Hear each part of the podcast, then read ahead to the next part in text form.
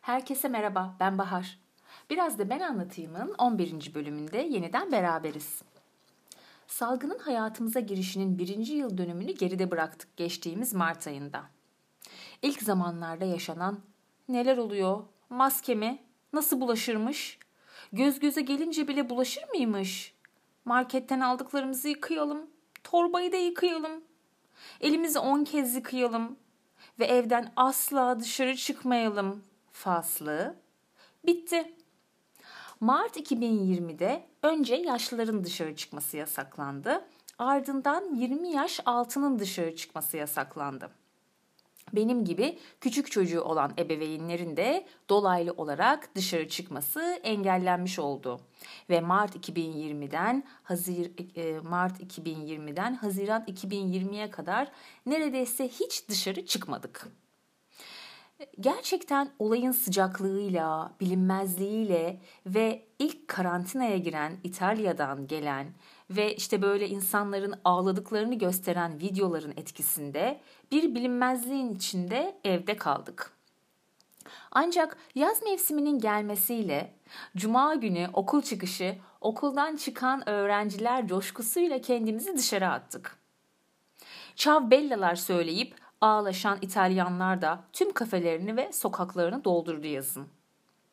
Demek yaşanan tüm korkulara rağmen bizi dışarı çeken, evden dışarıya iten bir güç var. Nedir bu?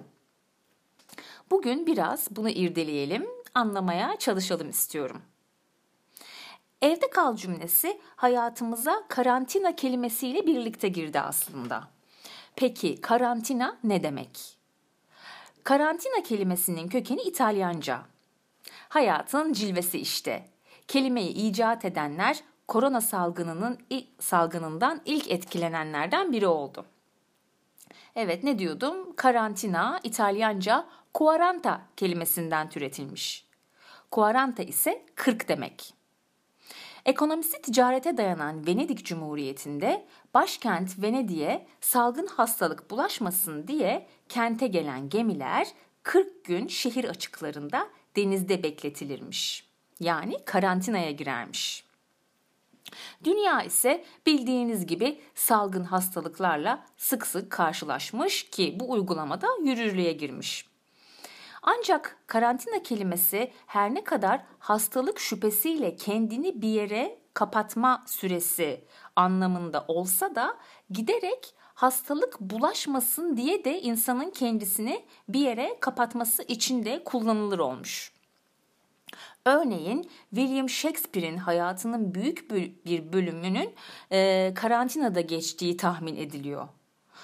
Çünkü Shakespeare'in yaşadığı 16. yüzyıl sonu ve 17. yüzyıl başları kara veba dönemi ve kara veba dönem dönem Londra'yı kasıp kavurmuş.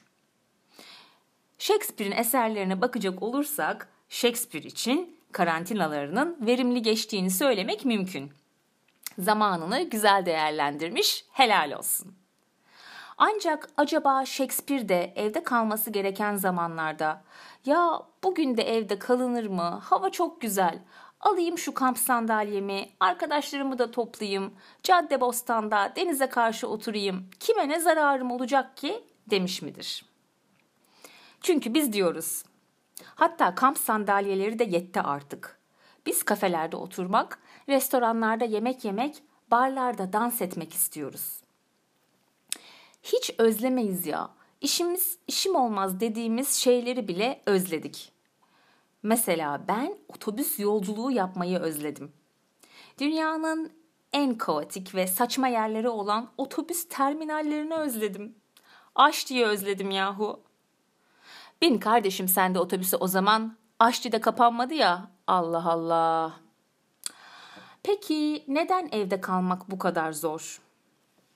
Ben dışa dönük bir insan gibi gözüken aslında bir içe dönüyüm. Yani beni ilk tanıdığınızda wow, büyük partici diyebilirsiniz. Oysa gerçekten biraz öyle gözüksem de kendimi bildim bileli evi severim ve yalnızlığı severim. Koronadan önce de kafelerin en insansız yerini tercih ederdim. 4-5 kişiden fazla insanın olduğu topluluklardan hemen kaçıp gitmek isterdim. Pazar günüdür, çok kalabalık olur diye belli yerlere gitmezdim ya da hiç evden çıkmazdım. Yani benim ezelden beri düsturum nerede çokluk orada bokluktur. E al sana o zaman hayalini kurduğun şey. Tek başınasın, ıssızsın, kendinle kalma şansını yakaladın. İşte öyle olmuyor. İnsan kim olduğunu yine en iyi başka insanlarla beraberken anlıyor. Kendisini ancak başka insanların yansımasından yaratabiliyor. Dışarı çıkmak, insanlarla olmak istiyor. Son zamanlarda kitaplarını arka arkaya ve acayip keyif alarak okuduğum Alain de Botton, Aşk Üzerine adlı kitabında bir bölümde şöyle bir şeyden bahsediyor. E, Buton'un sevgilisi diye bir karakter var. İşte Chloe diye bir karakter var. Ve Chloe de yalnızlığa e, düşkün biri ve gençliğinde memleketinden binlerce kilometre uzakta kimseyi tanımadığı küçük bir kasabanın yakınlarında bir yere gidip yerleşiyor. Ama oraya varmasından birkaç hafta sonra yaşamı boyunca özlemini çektiği yalnızlığı şaşırtıcı, korkutucu ve gerçek dışı buluyor. Ve bu Chloe kişiliği ve kişiliğinin sınırlarını çizebilmek için kendini aynalarda seyretmeye başlıyor. Bu arada bu ifadeler Alain de Botton'a ait. Sonra Chloe karakteri kente ve kalabalığa geri dönüyor ve sosyal iletişimde ne kadar zorluk çektiğini fark ediyor. Basit soruları bile yanıtlamakta güçlük çekiyor. Yazar Chloe için şöyle bir çıkarımda bulunuyor. Kişiliğinin ana hatları başkalarının odak, odak noktası olmaktan çıkınca insanın kişiliği bulanık, bulanıklaşıyor. Ben kitabı okurken bu bölümler iyice bir dikkatimi çekti. Çünkü şu an biz evde kalmak zorunda olanlar için yaşanan tam olarak da bu mu acaba?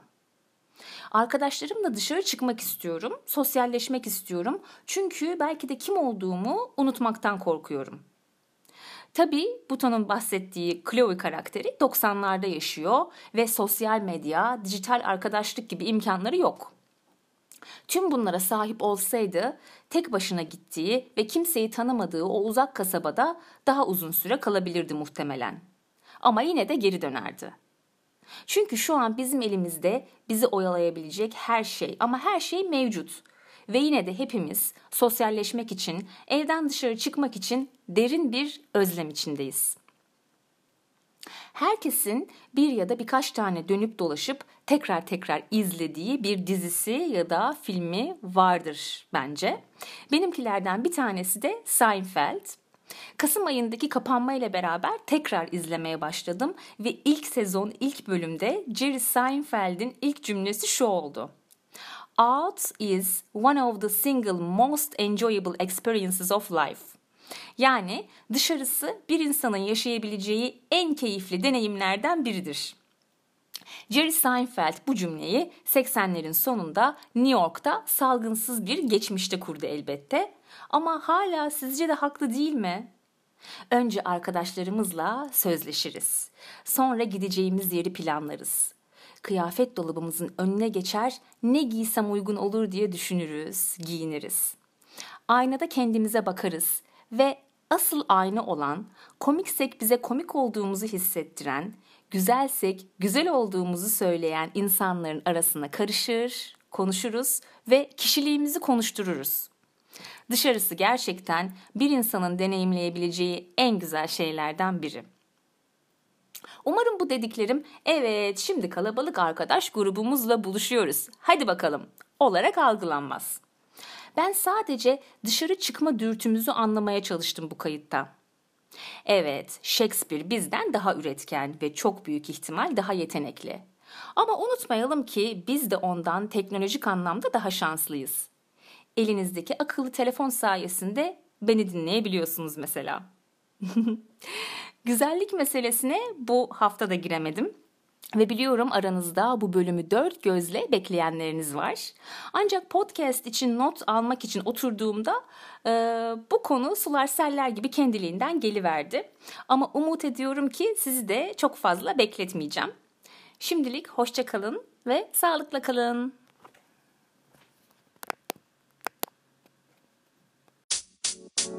Thank you.